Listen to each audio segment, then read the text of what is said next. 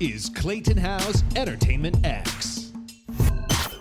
For part one with Shoshana Bean, we talk about her accomplishments and lessons learned, and so much more. I really hope you enjoy this conversation that I had with Shoshana Bean. So enjoy and keep on keeping on.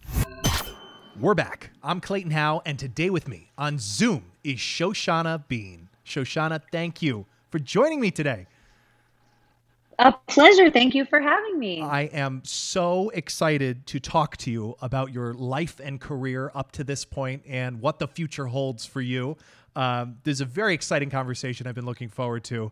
I want to just right away take it back to the beginning of time for Shoshana. What were your entertainment dreams growing up? Oh gosh, I feel like they were grand and at once like a, a, very solid knowledge that they were unattainable. So I think I wanted to be Whitney Houston. I wanted to be Mariah Carey. Like I think those were I wanted to be Barbra Streisand. Like those were, you know, when I played pretend.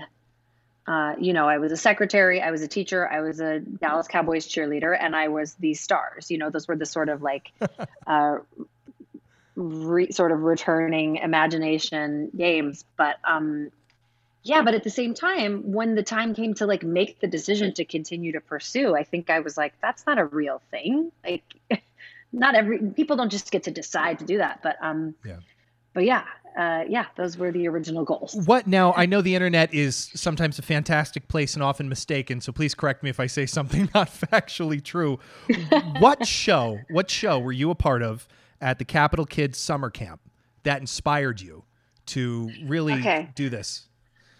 Um, gosh, I don't know that. Like, I think Capital Kids, it was like a revue. Like, they would make these revues of like, you know, musical theater music, pop songs, vaudeville music. Like, it was just a revue. And I think more than anything, that was the relationships for me. It was less about the performing and more about the relationships. Um, I think I was quite shy back then, so I don't know that I was like taking the opportunity to like really shine.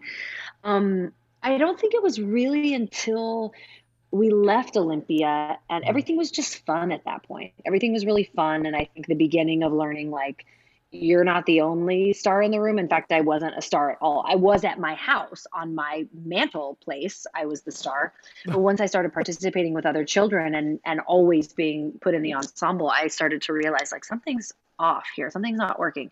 Um, and then when we moved to Portland, uh, it was a professional production of Sunday in the Park with George, where I think everything really shifted for me. Why? Why that show?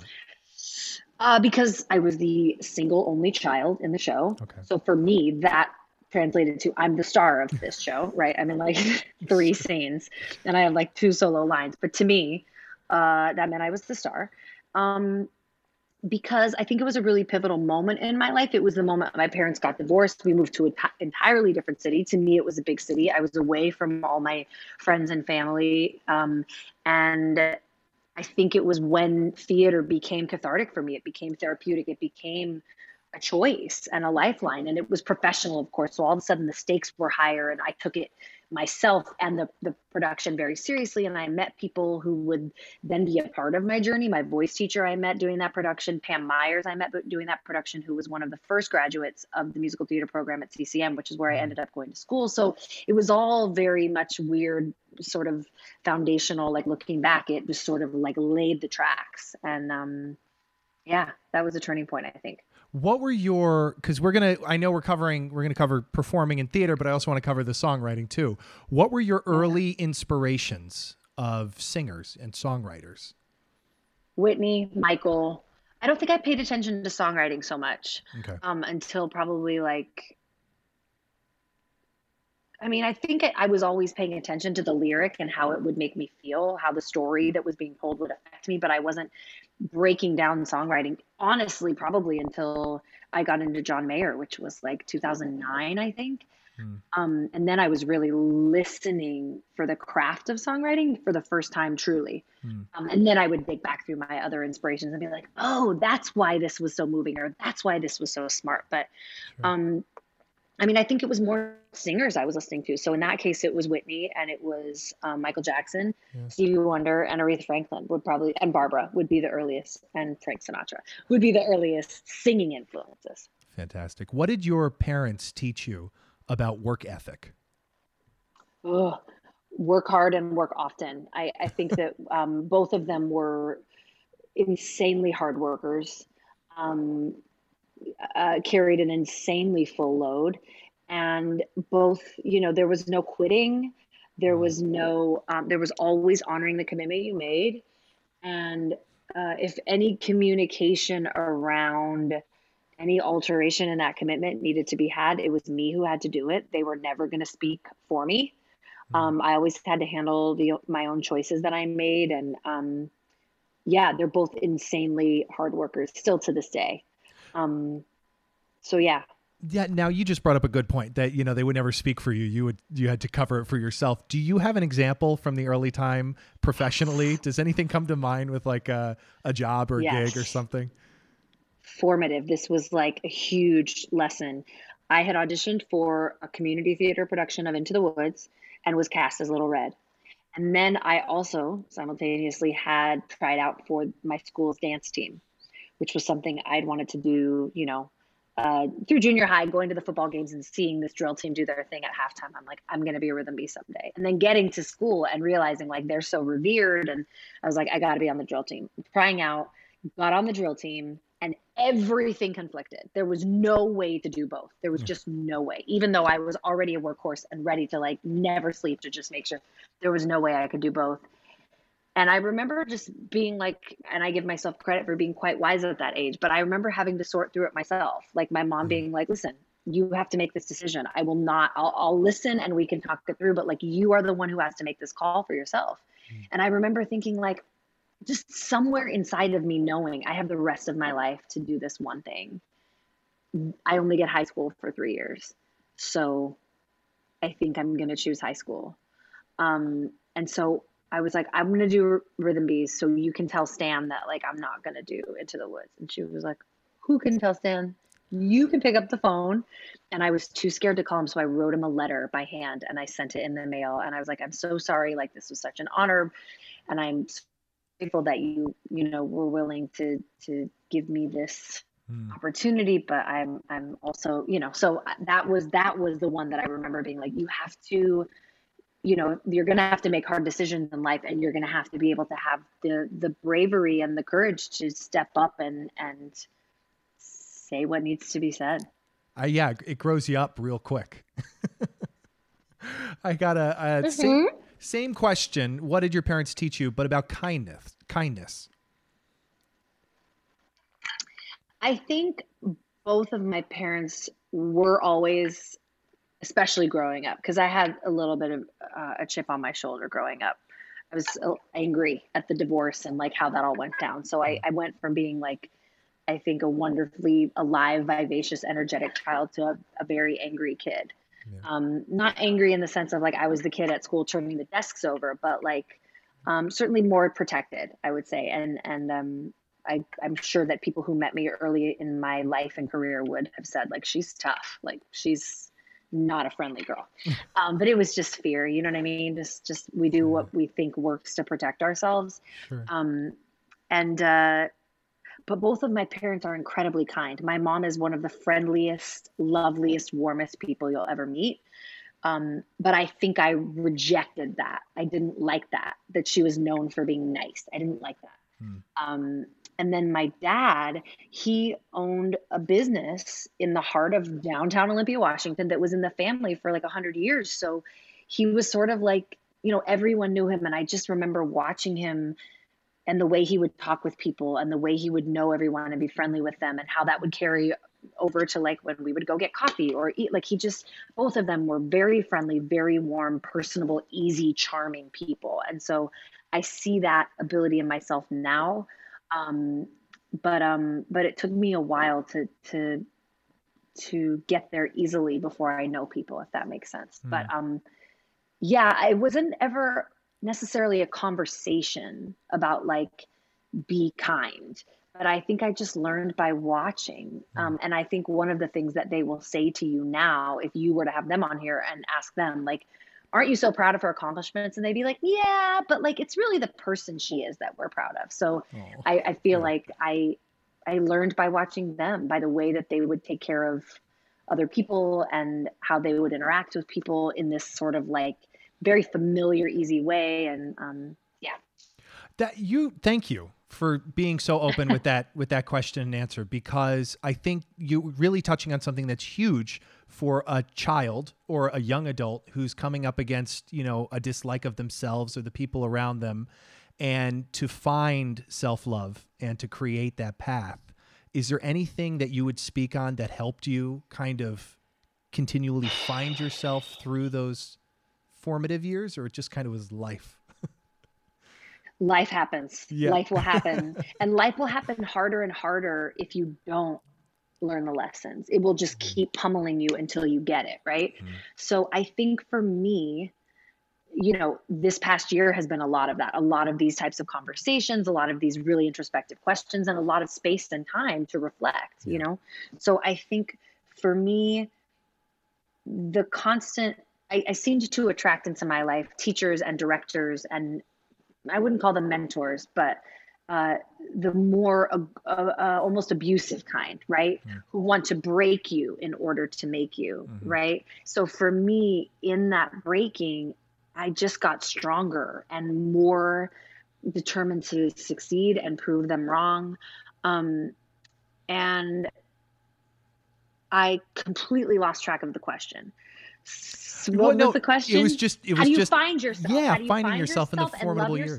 Yeah, yeah. I think that the the the, the path to loving myself is still in process. It is still a jockey all day long of self-loathing, self-worth, self-love, like mm. what that looks like and what that feels like and how that translates and in how you interact with the world and your profession and how you treat yourself and your body and what you will accept and what you will not accept in your life as oh, yeah. by the by you know whether it's an offer for a gig you're coming in lower than you would or if it's the way someone treats you. Like it's all a reflection i've learned of how you view yourself and how you view your own worth. And um but back then i mean i i just think i thought if i can succeed and prove them wrong then i'll be worthy. And i think that as long as you as long as you need the circumstances and the people to reflect your worth, you're screwed. Yeah. It's never going to fill that hole from outside. It has to be just a, it's just a knowing that like by by the simple virtue of the fact that I'm here, I deserve, you know, mm. uh, by the simple virtue of the fact that I exist and breathe in and out is proof that I am a worthy, extraordinary being. You know what I mean? It's it, mm. and I and for so many years, and even still now, I catch myself like really needing the proof that I deserve to be here and take up space, really needing that to come from without as opposed to within. So it's a constant journey and a constant, I don't want to call it a battle, but a constant learning and growing. But sure. back then, I think uh, to actually answer the question, I think that the defining of self came from wanting to be different than they wanted me to be. I kept wanting to, you know, I got to see, like in high school, uh, you want me to be this type of way. I'll play your game. I'll play your game, and mm-hmm. you're still not going to give me the opportunities then I'm not going to participate. Like that was my big move in high school. Is I'm like, I'm not going to be in the show then. So mm-hmm. I, because again, I knew I was going to go on and do this. Some part of me knew. Yeah. Um, and then I got to college and I really thought I would have a leg up and be one of the greats in freshman year, but like everyone was amazing. Yeah. And I was really intimidated. So I thought, how can I make myself different to be special?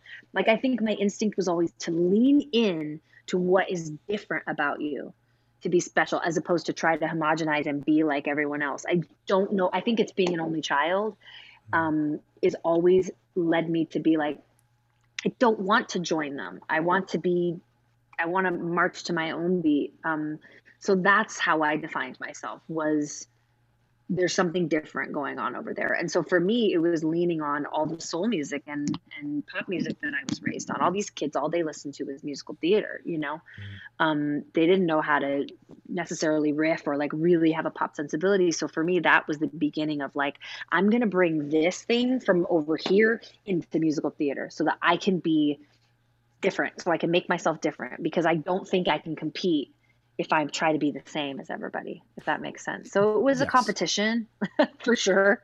No, I mean it's so true. I mean the second you the second you're yourself so many things come because you're you, you, can't be replicated. You know, you are you. What works for you can't possibly work for someone else identically. Some parts of it maybe, but beautifully not all it. said. Yes. And, no, but I love said. I love what you're saying here about this the music. You know, and taking finding yourself to be unique in the music sense. Where did that decision come from? Just one day listening to music, or just evolved?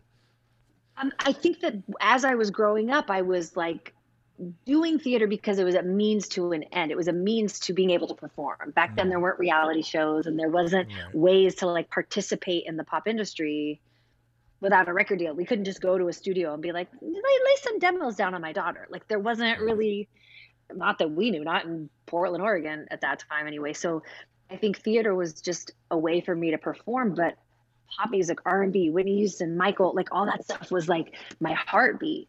And so it just was already in me. And I think it was just out of a need to be different and a need to compete. I was like, well, why don't I just bring this thing that I do anyway? And I've always kept them so separate. Mm. Why don't I bring it into the fold? And, and I think that that has been something I've maintained is like, you know, we aren't necessarily taught in musical theater to be musicians. We're taught to follow the ink on the page. We're not mm. taught to breathe it and live it and swim in it, you know, and that's the gift of like listening to other music is like but musicians play like this and musicians as singers sing like this and then you know moving to LA and being surrounded by only musicians yeah. that brought a whole other language to my singing and musical theater and when I coach kids in musical theater I'm like listen like a musician listen to why Jason Robert Brown's accompaniment changes there is he's telling a story in the music too. Like we're not just talking about a lyric and the notes you're singing. Everything is informed. So yeah. i don't know. It just i think it's because i was raised around so many different styles of music. Mm. um yeah that it's more it's i realize that it's a the music is the conversation. It's not just the lyrics that are telling the story you know? I love that. That's such a great answer. I uh are there any early teachers or directors that had standout pieces of advice does anything come to mind? Uh, no like piece of advice, but I think it was my boys' teacher whom I met uh, doing Sunday in the Park with George, mm. Who just like expanded what I thought my voice was capable of. I had already, you know, very much decided that I was a belter. And she was like, You're a soprano. And I said, You're insane. And sure enough, she trained me classically and was like, You are a coloratura soprano. So she expanded my world and then she was the one who said you know you can go to musical the- to, to college for musical theater you can major in musical theater pam myers did it and of course pam was my freaking idol because of sunday in the park so barbara just like opened the door uh, my voice teacher she just yeah. was like there is more in you and there is more for you you can choose to to step in that direction but i just want to show you like what is available for you and so i would just say that her belief in me because there just really wasn't anyone else who like invested in me or believed in me like that. My director in high school, I think he was more interested in in breaking my confidence than than lifting me up, you know. And same with like some of my dance teachers. I think they were more interested in me being broken to fit a mold than than investing in what was unique about me. And Barbara just saw limitlessness for me. And um, I think you always need someone like that who shows you that there's more as opposed to tries to like, you know, conform you to be what they think the world of musical theater or whatever looks like. I don't know. Sometimes I think people see too much of themselves in another person and they don't like it. They don't like that part of themselves or or they're mad. Sometimes I think these people yeah. get control of kingdoms, these tiny kingdoms at schools especially. Oh, yeah. Or sometimes community theaters I think can be like this a little bit, but like they get control of this tiny kingdom and they have all these unfulfilled dreams and desires within themselves. And so they you know, subconsciously or again, you know, against their own better judgment, sometimes snuff out the fire that they see in other people because it triggers like their own regret that they didn't or couldn't for whatever reason. So of course I can look back now and see that, but then it was just like, why do they hate me? you know, it's so damaging when you're just like growing, you know? It is. Yeah, that's a good point. I I have thought back on early, you know, early times and I'm like, oh yeah, that was not healthy. That right. Was, but sometimes I'm sure as an adult, you can also look back and be like, and I'm glad it happened because I think part of the reason I'm here, the as the person I am, is because I I pushed through and persevered through like challenges and pain and struggle. Like it just, I think it makes us. I'm glad that it gave me tough skin because it's not easy to live and work in this business. It's not mm-hmm. easy, and I think that if people don't have that resilience and that ability to shore up their own confidence and get back up again, you're going to have a really hard time. How have you gotten better at dealing with or the conversation of with yourself of rejection? I have learned not to think of it as rejection because I've been on both sides of the table now. So I know like me not giving you the job doesn't mean I'm rejecting you. And I think the other thing that we as performers do is like, if you reject me, you reject me, not my talent, but I am this body, I am this voice. Right. You're rejecting me as a human, which is not the case. We have to separate what we do from who we are, which is very hard in this business because we wear the product. We are the product. So right. it's like if we were shopping this freaking like water thing, yeah. If people rejected it, we would feel some type of way, but like it's separate from me. Right. But this body and this what it is me. So it's a really hard thing to separate. But what I always like to say is like I don't use the word rejection. I simply acknowledge like I'm not the right fit for this thing. And this thing is not the right fit for me because I truly do believe like what's made for you and meant for you cannot miss you. And what is not for you, you cannot will into, you know, you can't force it into being yours. So mm. um, I just think of it as like uh, either, how do I explain it?